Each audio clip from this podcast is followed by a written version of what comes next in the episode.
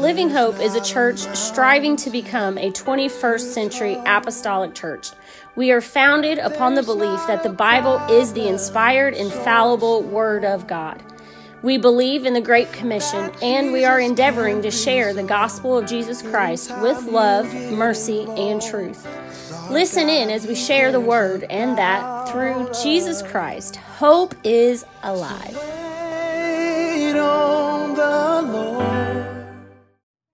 Thing, right?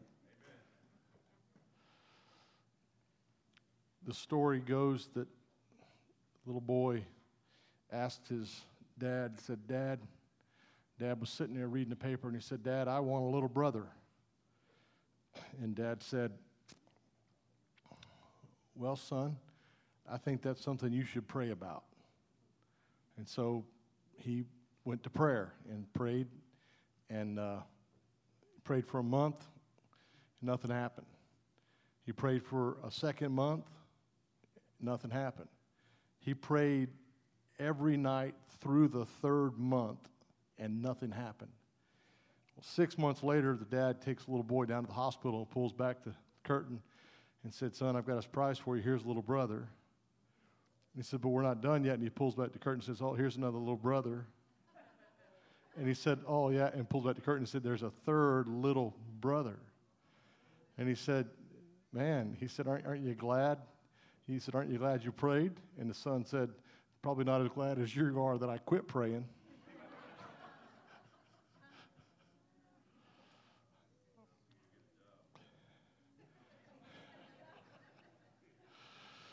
Probably so. Amen. Um, get your Bibles your electronic device, uh, whatever you are, however you're looking at the Word of God tonight, I'm going to turn to two specific passages of Scripture. I want to read the first one mainly as reference, and then I'm going to, so we're going to go to Ezra chapter 3, and then to Matthew chapter 21. And uh, we talked about some of this. I, maybe Pastor spurred some of this on, uh, asking us as leaders to think of some creative ways and uh, some things that I, I, couldn't share as much in, uh, in our system director meeting. Uh, the Lord was kind of been talking to me all week about this. And, um, and so I want to talk to us tonight as the church, as the body, about something specific. Um, we'll start here in Ezra chapter 3, reading in verse 1. You can stay seated. There's quite a bit of reading tonight, so I'll, I'll just let you stay seated. And when the seventh month was come, and the children of Israel were in the cities, and the people gathered themselves together as one man to Jerusalem. Then stood up Jeshua the son of Jozadak and his brethren, the priest, and Zerubbabel the son of Shealtiel and his brethren, and builded the altar of God, of the God of Israel, to offer burnt offerings thereon, as it is written in the law of Moses, the man of God. And they set the altar upon his basis for fear was upon them because of the people of those countries, and they offered burnt offerings thereon unto the Lord, even burnt offerings morning and evening. Then over to Matthew chapter 21. We're going to pick up the story of Jesus' triumphant uh, entry into the city of Jerusalem. We'll pick it up there in verse 12. The Bible says, and you're probably familiar with this story, to, at least most of us are to some extent. And Jesus went into the temple of God and cast out all them that sold and bought in the temple, and overthrew the tables of the money changers and the seats of them that sold doves, and said unto them, It is written, My house shall be called the house of prayer, but you, ye have made it a den of thieves. And the blind and the lame came to him, came to Jesus in the temple, and he healed them. And when the chief priests and the scribes saw the wonderful things that he did, and the children crying in the temple and saying, Hosanna, the son of David, Hosanna to the son of David, they were sore displeased. And they said unto him, Hearest thou? As they said unto Jesus, Hearest what these say. And Jesus said, saith unto them, Yea, have you never read, out of the mouth of babes and suckling hast thou perfected praise. Amen. Uh, and I want to talk to us tonight. Just kind of really want to start here in Ezra and just look at this from a historical perspective. Verse 3 tells us that they set the altar upon his basis, or they put that altar upon its foundation. And the result was they were able to begin to offer burnt offerings in the morning and in the evening, which was their custom. Now, some history that's going on here is that this altar had been completely destroyed. This is the conclusion of the 70 years where the nation of Israel is taken into captivity and they are returning to Jerusalem. And their plan is to rebuild the city, to rebuild the walls, to rebuild the temple, and all of these different things. But in some study, what, uh, what, what I found was significantly the first thing, uh, kind of noteworthy here, the first thing that they rebuilt was the altar. And, and I want to kind of use that tonight. So I want you to understand so that for 70 years they could not practice their religion. There was no brazen altar, the structure was broken down, everything was in ruins, and so they were not able to worship. There was, there was no place for a sacred fire, there was none, none of that stuff. And so when they get back here, they begin to clear out the area where the temple was. And so, this brazen altar, after they had built this altar, they had to determine where to put it. And so they went back and they began to search for the foundation of the altar. And I think it's significant. In my mind, at least, my imagination kind of ran with this a little bit. The people were, they kind of knew where the temple was because when they destroyed Jerusalem, prophetically, not one stone was left laid upon another stone. They they ultimately completely destroyed it. It's not like, you know, they, they broke down this wall or that wall. They took every stone off of the next stone. There was not two stones laid on top of one another. That was prophesied and that came to pass. And so, what I'm saying is that the temple site was a complete picture of devastation. Um, you know, but the one thing that they could not or did not erase was the foundation. And so somehow they were able to find this outline where the altar was. Still, somehow, I'm sure they didn't have the technology that we have today, and they were able to clear away that rubble and, and to be able to place that, that rebuilt altar on top of that.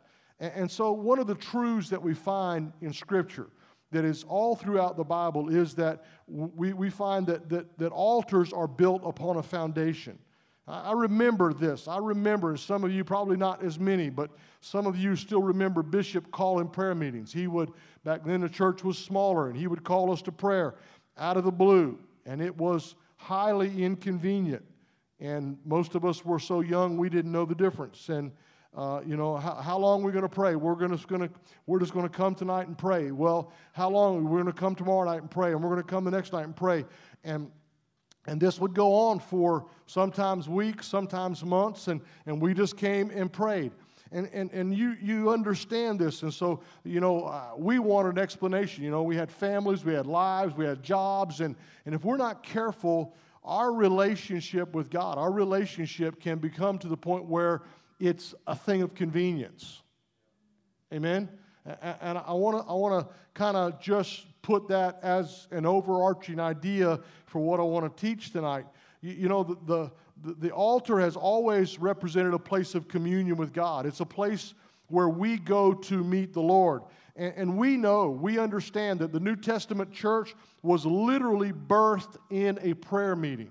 And, in the upper room, if you go back and read Acts chapter 1 and Acts chapter 2, when the Holy Ghost would be poured out, it was it was a nondescript room. There was no, there's no, nothing given favorable about the room. It was just an upper room. And all that simply meant was it was a room above another room. It wasn't, there was nothing fancy about it. You know, it, it probably was a lot like the, the storefront church that Sister Roberts and I uh, attended 30 plus years ago up in Maine, the place where we went to that church when, when Rachel was born, I, I think. Uh, nothing fancy, no details are given other than the fact that all the people gathered there and they continued steadfastly.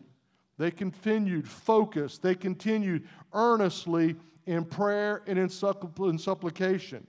And I'm convinced, if you're not, I am. I'm convinced that this, this whole pandemic, the, the, everything that we're dealing with has created separation and, and it, it, it's created damage within the, within the body of Christ. And it's damaging the foundation of prayer in the church. My opinion is probably in ways that we don't even yet understand. And, and, and while there's always a, a physical attack uh, you know, there, there's, there's, uh, there's generally, when you have a physical attack, there's generally an accompanying spiritual attack that goes with it. And I believe that God is calling the church back to a place of prayer. Uh, I, have been frustrated. I'm going to be honest with you about it. I, you've heard me say it on multiple occasions and multiple times. Um, I, I, know we're social distance and I know we're doing all of these things, and, and, and I've encouraged, uh, try to do so politely. Please come and pray. Please get here early. Please make, it, make some time to pray. Uh, my opinion is if I can walk through Walmart with a mask on, I can walk around the church or kneel down in the church and pray. My opinion. I'm not, I'm not, I'm not trying to berate anybody or beat anybody up, but I believe that God is calling us to a place of prayer. And I want to explain to you something that I see in the scripture. But I believe God wants, to, wants us to rebuild a foundation. Pastor said this just a couple of weeks ago, and it just kind of stuck in my spirit. I remember those old prayer meetings, and I, I remember Mother Brown, you know, where you just be, everybody be praying, and all of a sudden she'd go, Jesus, and you'd feel the Holy Ghost go through the room. And I remember one night Bishop said, Get your Bible, and you go stand in that corner, and you go stand in that corner, and you go stand in that corner. Brother Barr in that corner, and Brother Robertson, Brother Lyon, and Brother so and so, you go get in that corner. And we opened up to Isaiah chapter 6 and we began to read what those angels read in the presence of God. And we invite, and there was a holy hush that come, and the people get, and there was a strength that was built in the body. But I'm convinced of this if we're going to really have a spiritual breakthrough, not just in our community, but in our church, then we've got to return to a foundation of prayer. In, in spite of conditions, in spite of circumstance, in spite of what we're dealing with around us, we need a ministry of prayer. It was really hard to contain myself through some of our discussion earlier um, in a meeting we had earlier.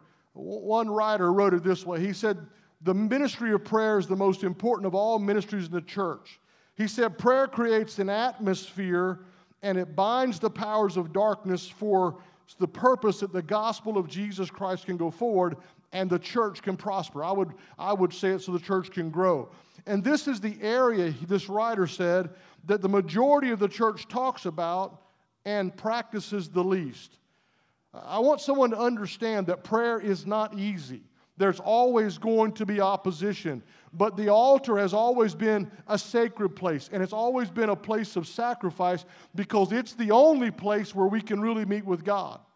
Uh, I taught a, a, lesson on altars. I, I, looked at my notes one year ago, almost to the day, and, and I told you this that a prayerless church is a powerless church, and a prayerless church is a passionless church. But Altars are not just these two steps that are here in, in, the front of the church. They are literally a meeting place between heaven and earth where God creates covenant, where sacrifices are, all, are, are offered. I remember, I don't know, probably 20 some years ago, teaching a lesson in a Sunday school class, and prayer broke out. I, remember talking about how that Jacob, in, in, his, in his vision, he began to see that stairway to heaven, not just a song they wrote in, in the 70s, but there were angels that were ascending and descending. And I remember teaching that lesson and talking about how that those angels were going up with requests and down with answers. And, and Jacob saw what was going on. There's really, there's really a spiritual realm. And sometimes if we're not careful, we can take all of this for granted. But you, you and I have got to understand understand that the prevalent and dominant spirits of our day do not want us to pray. They don't. They don't want us to pray distraction, selfishness, socialism, technology, science, and, and now oh, we got to throw on top of that social distancing. These are not ideas, they're not alternatives, they're worldly and demonic spirits that are tearing at the fabric of our lives. They're, they're doing what they can to, to affect the foundation of the church. And if you don't purposely build an altar in your life, these spirits will destroy you.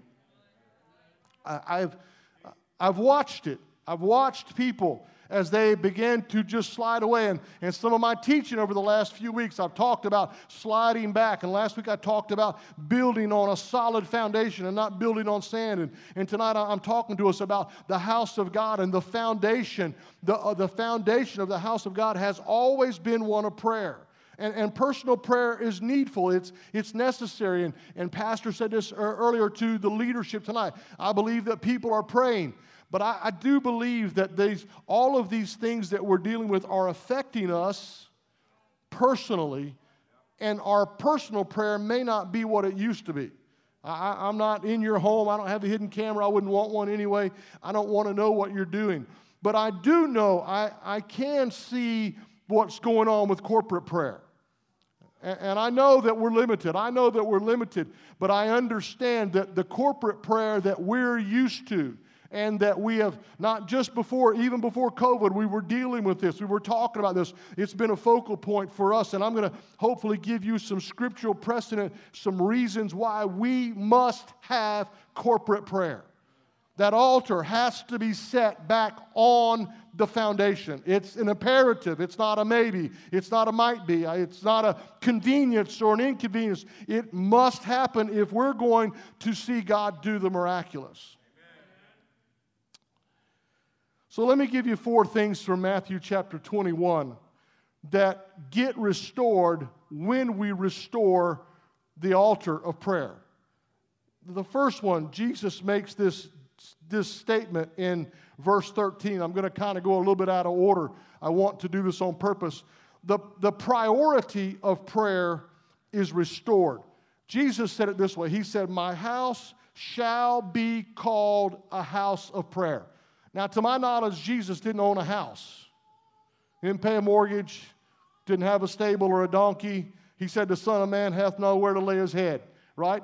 He, he didn't, he, he never, he, you know, he never had to send in a check every month or nothing like that. But he's talking about the house of God. He's talking about the people of God. He said, It is written, My house shall be called a house of prayer, but you've made it a den of thieves. Now, I want to be careful because I'm trying to explain to us that God is calling the church to become a house of prayer for all people. Now, it's not necessarily this building, but it is the body. There's a corporate unity in the body that can only be achieved through prayer. Now, I believe in everything that we talk about Living Hope. I believe that fellowship is necessary. I believe that preaching is necessary, teaching, all of those are necessary. We know that. But without prayer, those things become ineffective. And so we're called to pray until the purposes of God are released in and through the body and into our community. What are you saying, Brother Roberts? I'm saying it has to become a priority. What, what, does that mean? It's more important than something else. Well, when you make it a priority, it's more important. As a preacher, I felt bad for Bishop on Sunday. Bishop is very good. He's a, he is uh, an experienced, talented preacher, but it was obviously difficult here on Sunday. And I wonder what, what's going on. Is it a spiritual attack? Is, you know, maybe Bishop, you know, he's not as young as he once was. No, no, I, I really have felt, I spent some time saying, Lord, what was, what was the issue? What was going on? We didn't have the typical service that we have when Bishop was here. The, the, the worship was good. The, you know, the word was good. He, he did a great job talking and speaking to us as the body, but there was just something missing. And, and I felt like the, God, the, the Lord said to me, it's, it's the foundation. There, there wasn't prayer. No, there's, not, there's, there's nothing that moves me to move into that place. And so Jesus went into the temple and he began to upset some things. And he turned over the tables and he, he threw out the money changers and he, he removed the seats for those that were selling doves and those that were profit, profiting and manipulating. And you probably could hear a great sermon about all that. I'm not going to get, in, get into all that tonight. I probably could spend some time there. But here's what I want to tell you the, the temple had ceased to be what God wanted it to be. The church wasn't what God wanted the church to be. He wanted it to be a place of prayer. He, he said, This is my original purpose for having a body, so that it would be a corporate place of prayer. Now, we understand that prayer is a lifelong business. We understand what prayer is. We know that Jesus said in Luke 18 and 1 that men ought always to pray and to not faint. We know that Paul taught the New Testament church in 1 Thessalonians 5 and 17 to pray without ceasing. We understand that. But I want to tell us, I want to remind us of something that you know that we never grow to the point where we no longer need to pray.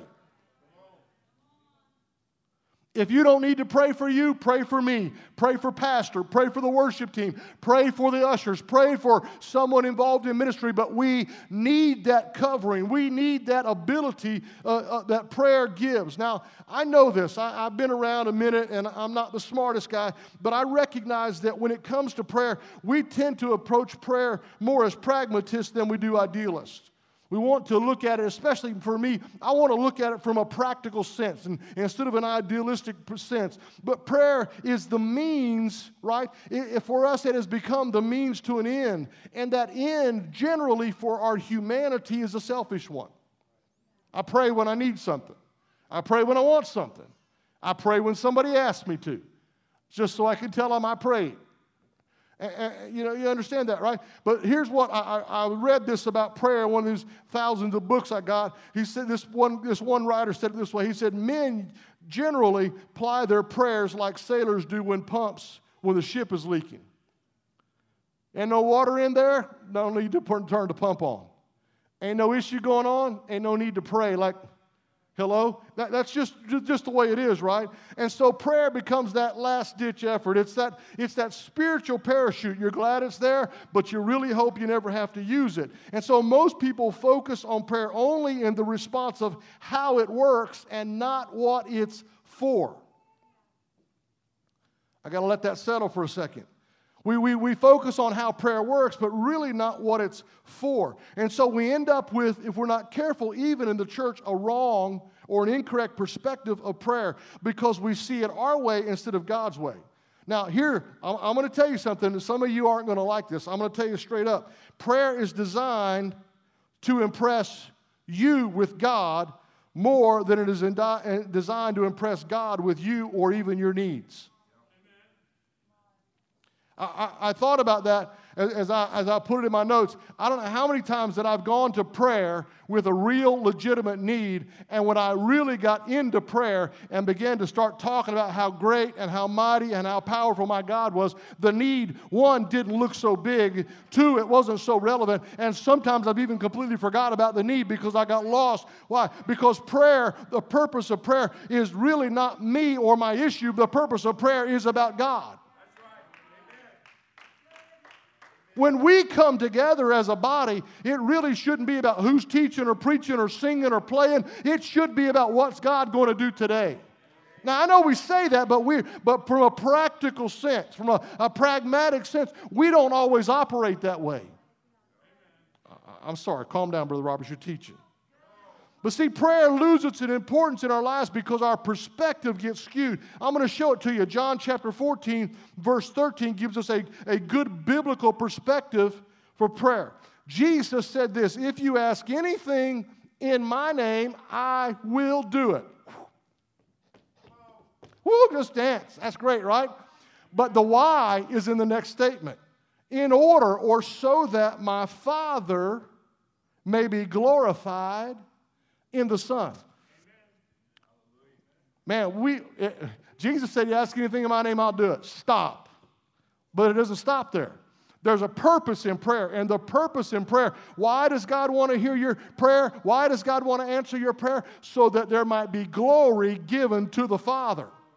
Prayer is first and foremost a recognition of God's majestic glory and His great ability.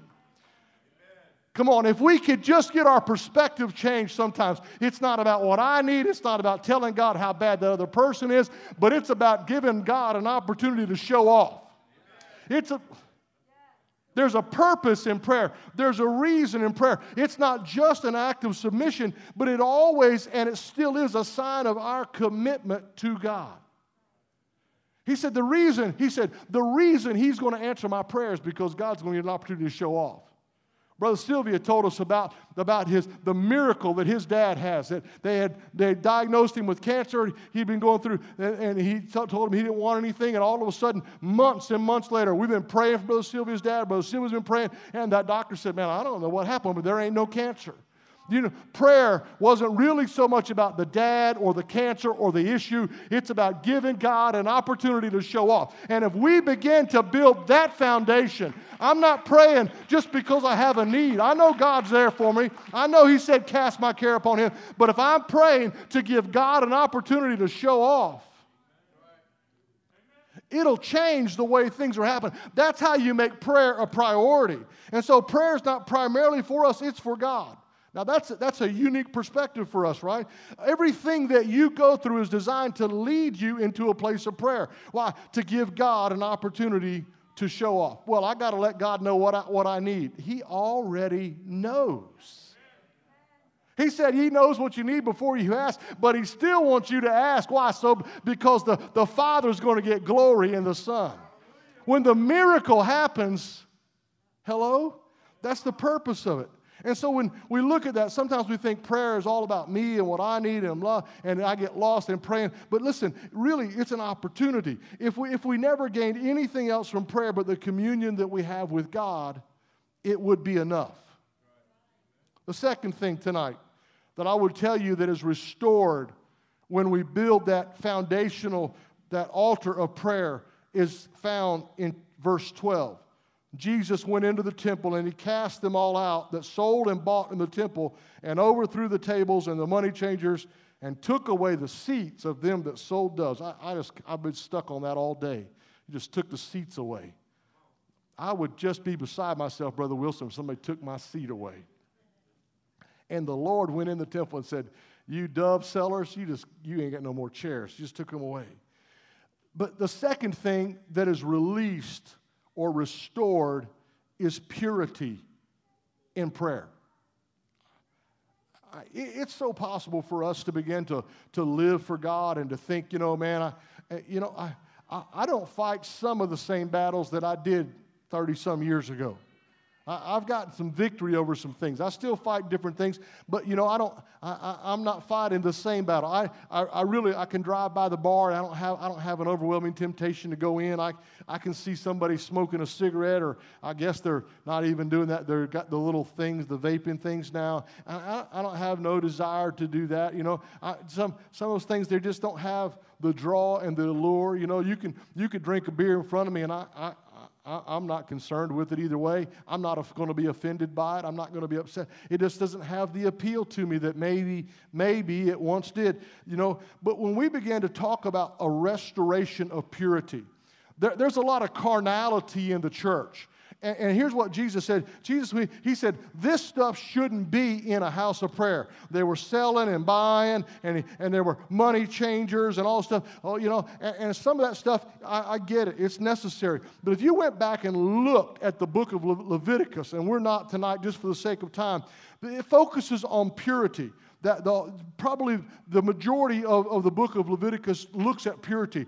It, it, it addresses Israel's sacrificial system, and it was set up to deal with two specific types of impurity or uncleanness. And the first one was ritual impurity.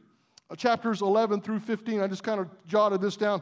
They, they, they talk about how that you could be unclean by touching dead bodies or coming in contact with things like mold or skin disease or bodily fluids and all those things that we're, we're, pretty, we're pretty attuned with now. And, you know, they didn't, even, they didn't even mention the stuff that we're dealing with now. But now this, these, these, um, these ritual impurities, they didn't mean that you had sinned or you'd done something wrong.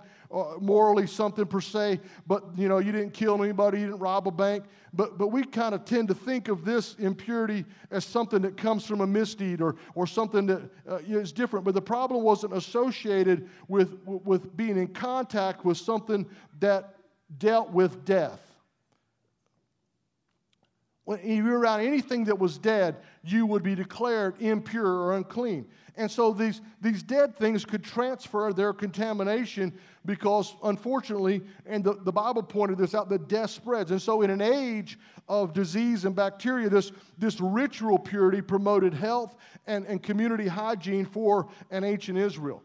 And I, I, kind of started thinking about some of that, and I'm like, you know, we're in the COVID age and all this stuff, and, and, and most everybody wore a mask in here tonight, and you probably have to wear one when you go out, and all of that kind of business that we're talking about. We kind of get some stuff. You know, I, am not sick, you're not sick, but we're wearing this just in case. And, and some of these things, when you start talking about, when you start talking about this, this idea of ritual impurity, it's an association with things that are unclean. I, I began to, to think think about this in my own life and, and in the lives of the people of God that we are constantly barraged right? We're being bombarded by you know, social media and television, radio, and whatever, uh, by all of this unclean stuff. You got to understand that, if, that, that the, when, when, when that stuff is associating with your life, it is putting a, a ritualistic impurity into your life.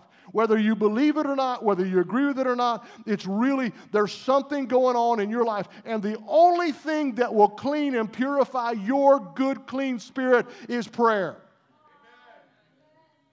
You got to grasp that. I've got to, I've got to grasp that. We've got to recognize that. And I know Pastor can get up and say, we don't do this and we don't do that and we don't do this. And, and, and, you know, you can almost feel the eyes rolling around the church because we don't feel like just because we've been associated with it that we've been. No, you need to understand Touch not the unclean thing. Come out from among them. Those are biblical principles that apply to us. And what they do is they erode the foundation of prayer. That's why we've got to have corporate prayer, because there's a washing and a regeneration and a renewing of the Holy Ghost. And we got to recognize that.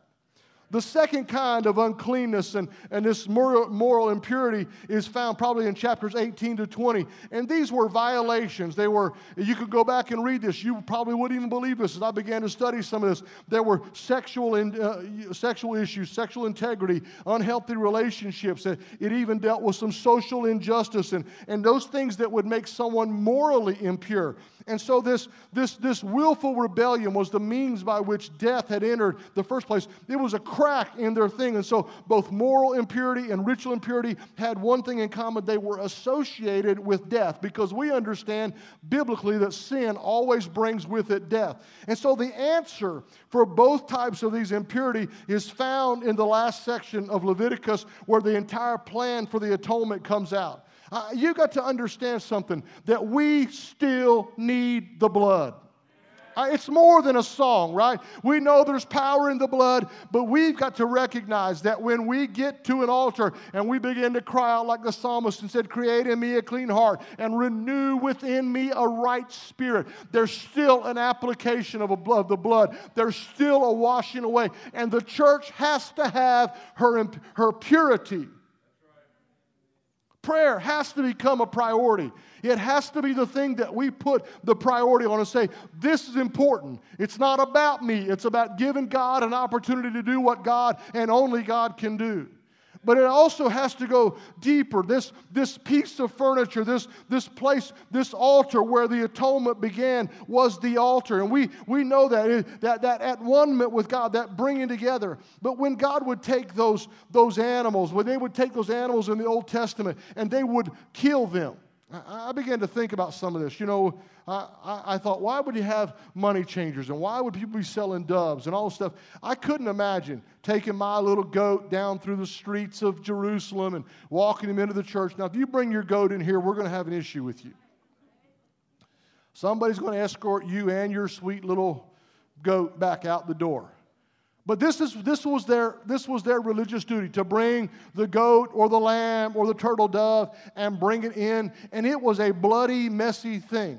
And so, how, how convenient, how convenient must it have been to be able to go to the temple and buy two turtle doves for sacrifice or buy a goat. I mean, Brother Savati, it would have been much better to go buy a goat than to get the one that my poor babies have fallen in love with and bring it down and sacrifice it.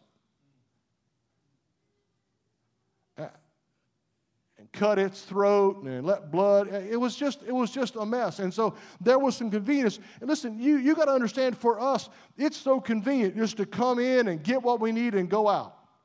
I, I, mean, we, we, want, we want church to be like Walmart. I'm going to get my junk and I'm getting out that door. I don't want to spend one moment in Walmart more than I need to. And if we're not careful, that, that convenience factor comes in, and we don't recognize that once I've been in Walmart, once I've been in Target, once I've been in whatever other place that I've been into that I don't want to go into, there's, an, there's, there's death, there's association that's been associated with my life. And we have got to recognize that altars have always had a price attached to them. God intends that something be altered in your life. Now, I know we've got modern day church, Pastor, and we come down to the altar, and man, I mean, if the altar goes more than 10 minutes, I mean, the preacher can go 40, maybe 45 if it's good, but if that altar goes more than 10 minutes, I'm to get my purse, I'm to get my pocketbook, I'm to get my whatever I got, and we're to get out of here because why? Listen, you, you, you got to understand with me that when those animals were there, God was taking their, their, that, that wool like, like, like, a, like a sponge and it was soaking up the death that they were absorbing around, around their lives. And so the Creator has, is put a time together for us as a body. And I know right now we may not all be able to come down to the front, and it's not really about location, but it's about you getting your spirit into a place and becoming in agreement with the Word of God and allowing that Word to wash over you and to renew you. You got to know, according to the Word of God, we're renewed by the washing of the Word of God. When that preacher preaches the word, it's not just a man or a woman, but it's the cleansing power of the word of God and the Holy Ghost. And your agreement with it is going to affect whether or not you've got purity or impurity. Well, you know, that was pretty good, Pastor. It was a good job. Gave you the thumbs up from the back, but I'm not going to go down. I, I, just can't. I just can't quite get with it today. Next week I'll put my. T- no, no, no. You don't understand. Every word of God was a be- that every sacrifice that's put on that altar had the ability to wash and to cleanse. There was blood that was being washed off of them. The key to this is the altar is supposed to be a place of alteration a place where transformation and change has. And you've got to recognize, and I've got to recognize, it will cost you something. But we've confined the altar to this little time after the preacher's done. But what if we could start like they did and start at the altar and get the fire going before we went into the holy place? Why do we do this backwards in Pentecost, Brother Wilson? Why can't we come into the house of God before church and get our corporate prayer going and begin to build a fire in the presence of God and allow that purity to. Sometimes we got that, that cart right up in front of that horse, and that horse can't push for nothing. He's really good at pulling, but he doesn't push very well. And we come dragging into the house of God and say, Give me mine. I got to go. It's Walmart time. But there's a purity that's found at an old, at an old altar. And the altar is not a location later, but it's when you come in and you say, you know what? I'm going to get in here because the body edifies itself in love. And I'm going to let there be some cleansing power in the Holy Ghost. It's a choice, and it's going to cost you something. It's going to cost you some time and it's going to cost you some energy and it's going to cost you some effort. But you've got to understand it's a choice that you have because at an altar you had to leave some things that you were attached to behind. And so, in order to receive the promise, you've got to make room. You've got to give up some time for transformation. Well, I'm just not getting fed at that church. It's a problem with your altar. Well, I'm just not getting what I need. There's a problem with your altar. Well, I'm just not, there's a problem with your altar.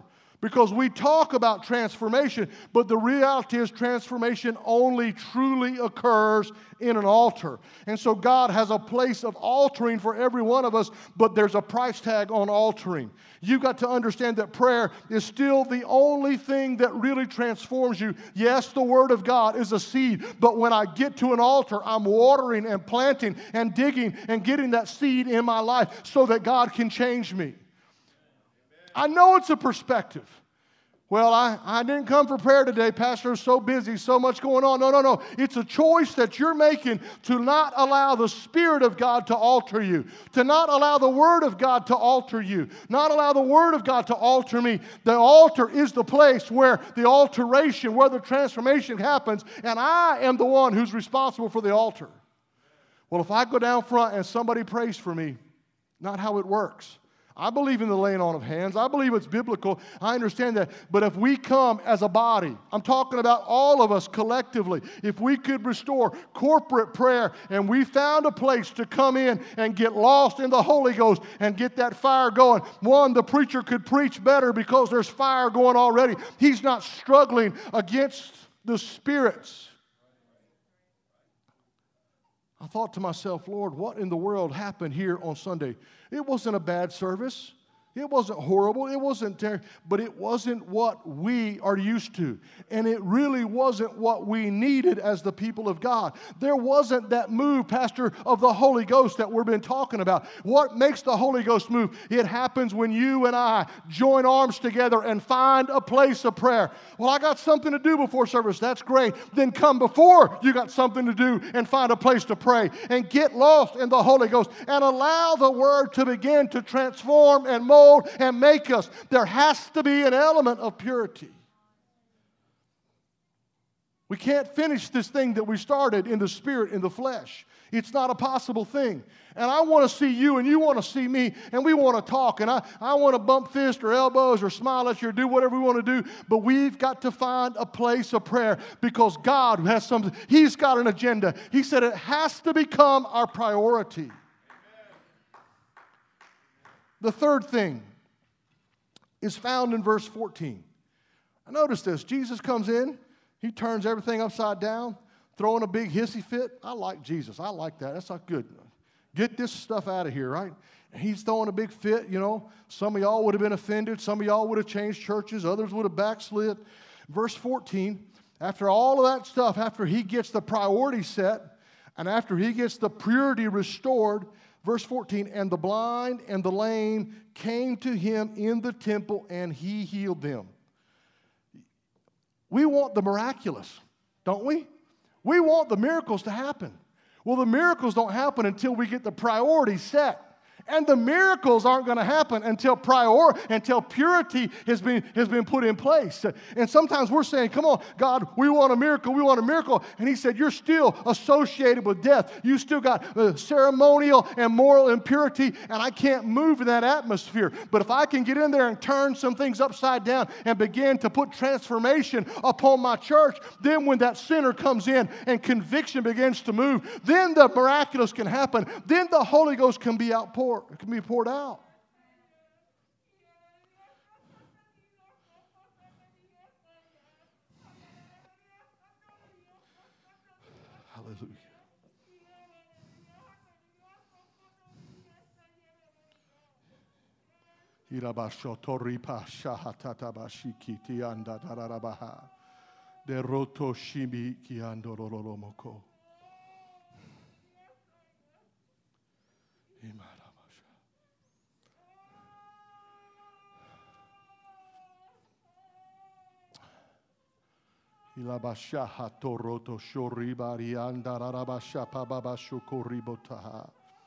Jesus, we love you, Jesus.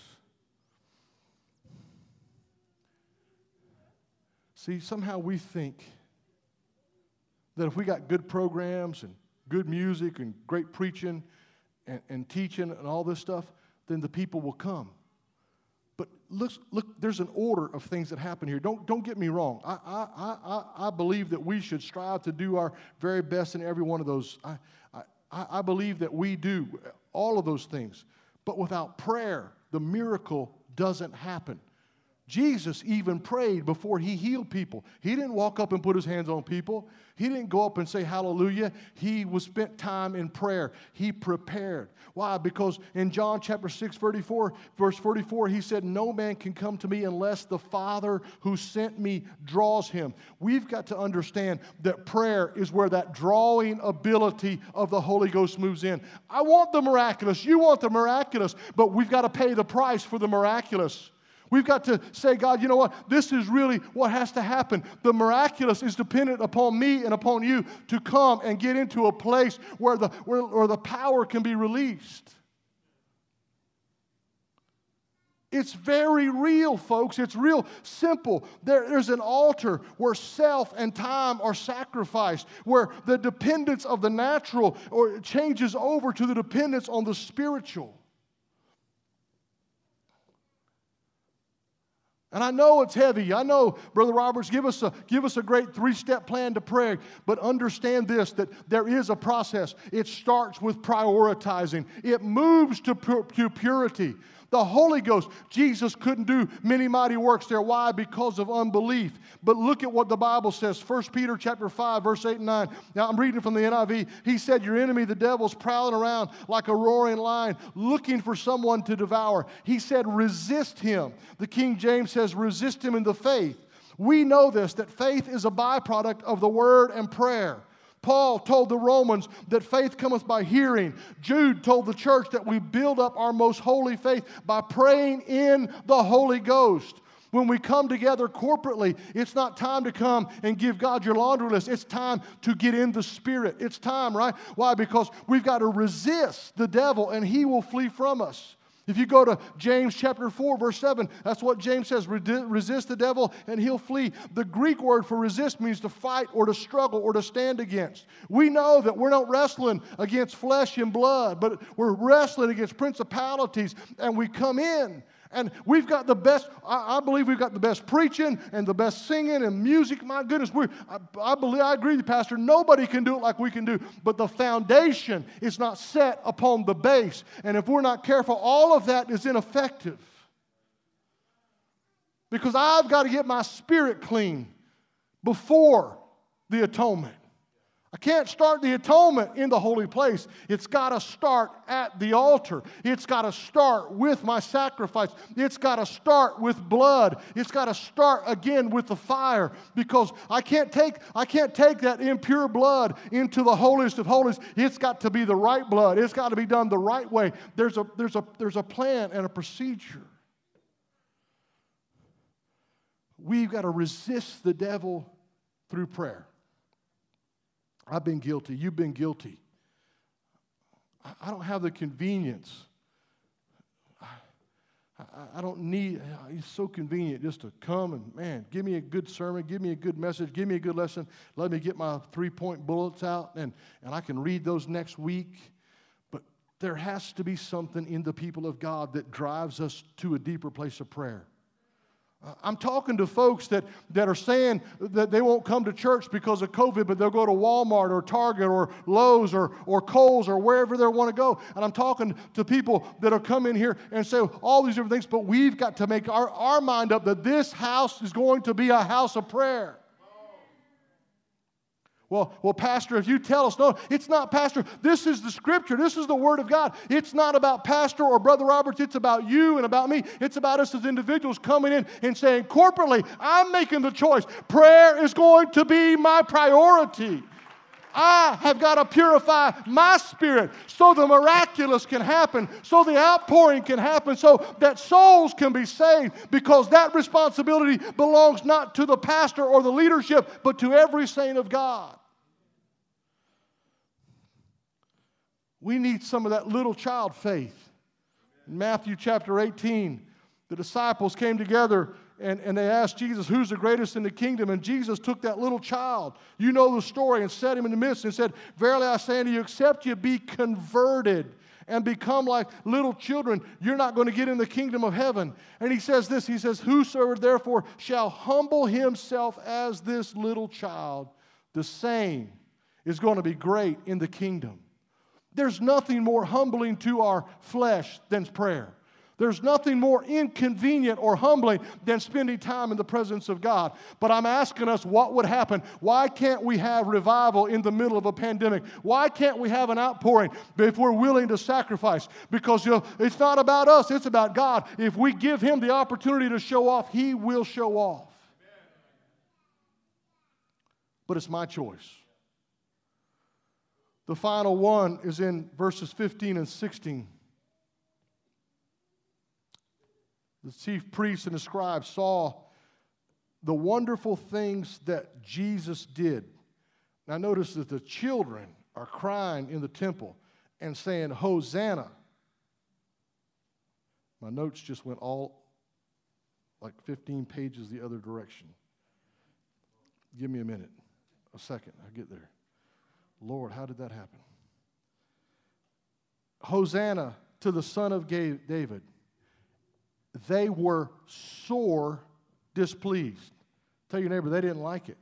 I'm, you're not supposed to touch your face. Brooks giving me grief over here. Lick your fingers. Verse 16. Jesus looks at, now listen, these are the religious folks. Now notice what's going on, right? The, the people came to him in the temple. The people came to Jesus to be healed in the temple because the priority was right. The purity was there. Now the miraculous has happened. Now, in, in ver- these verses, the kids are doing what the adults did when he came into Jerusalem. The children are going, Hosanna, Hosanna, right? And they're, they're crying in the temple. And, and these, right, the son of David and, and the, the elders and the chief priests and the scribes are sore displeased. They was mad. They were upset. And he said unto them, can you hear what these kids are saying? And Je- or they said to, to Jesus. And Jesus said to them, Yea, yeah, I hear. Have you never read, Out of the mouths of babes and sucklings has thou perfected praise? You've got to understand something. We start with praise, they're ended with praise. We, we got to get this. If we can get in, and uh, why, why do I need a foundation? Why do I got to get the altar set back on its base? Because if I can get to the point, if I can get to the place, if you and I, as we as the body can get to the place where the priority is set and the purity happens and the miraculous begins to happen, then the worship. Listen, when the children begin to worship, I remember, I remember, oh my Lord, I remember some of the kids I don't remember if it was you, Brother Staten, or, or, or Jolene. Or one, of the, one of the kids got the Holy Ghost. And I remember Bishop saying, Oh, Oh, Bishop was excited. He's like, man, when you watch, when the kids, when the kids start getting the Holy Ghost, you got to understand, Brother Roberts, when the kids, when the children start talking in tongues, that's a sign of revival. And you know what happened? The church began to grow and families began to, come on, Sister Lawrence, tell the truth. And they began to come in and people just, the place began to get filled up all over the place. Why? Because we're, we're worried about our children, what the kids going to do. Well, listen, you get the priority right and you get the purity right and you let the miraculous start start happening. The worship will take care of itself. We get so wound up about the worship. Listen, he, those, those folks are so indignant. Did you see what that kid's doing? Do you see that? Yeah, I see what they're doing. You need to go back and read the Bible. You need to go back and read out of the mouths of babes and sucklings. That's how revival happened. Why can't we have revival during a pandemic? It's not about the world or about COVID. It's about the church not letting the foundation be where the foundation needs to be. Brother Barry, it's my job to get my altar set back on the right foundation. Sister Sim, because I got to get my shovel out and find some of those old places where that, where that, that altar was built. I know it's been destroyed. I know there's not a block set upon a block, but they got back to the place where there was morning and evening sacrifices. The world was put back right. For 70 years, for almost two generations, nothing was going right for them. And can you imagine? This, they didn't build the church, they didn't build the temple, they didn't build the walls. The first thing they put in place was the altar of sacrifice. What are you saying, Brother Roberts? I'm telling us it's not dependent. It's not dependent upon something else. It's dependent on us. It's dependent on the people of God. For you and I to dig out that foundation or to build that foundation if necessary and to make prayer a priority. Not just your personal prayer, well, I pray at home. Well, good for you. The body was designed to pray corporately, the body was designed to pray together. We talked about some things in our leadership meeting tonight that I believe are going to help the body to become more effective and more efficient at prayer and help us. But it's my job to make sure, brother, somebody, that I'm not distracted, that I can come in because it's so easy. Because all of the events of the day and all that stuff that's going on is trying to. But there, listen, I've showed you in Scripture, it's a priority item. It, it's a purity, and it follows that. It's my job. Brother Robert, you've said this for years. I've been saying it for years, and I'm going to keep saying it until the Lord takes me home, whether by hook or crook or by grave or the, or the rapture. I don't care how I go. Just, get, just, just understand me. I believe this that we are the ones who set the precedent for every single church service. Well, Pastor, you missed it today. You just weren't, you just, I guess you just didn't get it done. I, I know you studied, but man, next week you'll get it, Pastor. No, it's not pastor. Brother Roberts, you've taught better lessons. You, you, you, but you, it's okay. We'll give you a pass this week. I know it was tough. You had a lot going on. It's not necessarily the preacher, it's my preparation of my altar. It's not this two feet area up here, but it's saying, listen, I got to get my priority. I got to make prayer my priority. I, I, I'm focusing on corporate prayer. I'm focusing on us to come together as the body and find a place. What are you saying, Brother Roberts? I'm encouraging you with everything I can to be here at 10:30 on Sunday morning. Not 1031, not 1032, not 1045, not 1050, but let's come and create an atmosphere where the miraculous can happen. It's not about the praise team, it's not about the preacher. It's a God thing, but if we'll create that atmosphere, if we will create that atmosphere, then those things will happen. That, that purity, we get in that place and not just, oh God, bless Aunt Sue and Uncle Joe. No, no, no. I'm talking about let's find a place of prayer so that there's some washing and some regeneration and some renewing. Let's find a, let's find a chair somewhere and kneel down. If you have to wear a mask, wear a mask and pray and let there be some repentance. Let there be some heartfelt repentance before the preacher preaches and get some hearts ready. And when the sinner comes in, he's going to feel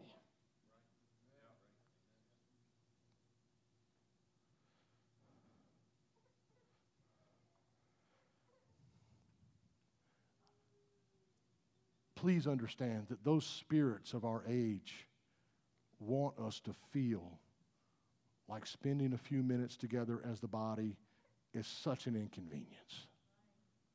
Such an inconvenience. Oh my goodness. It's just, oh, I got so much to do.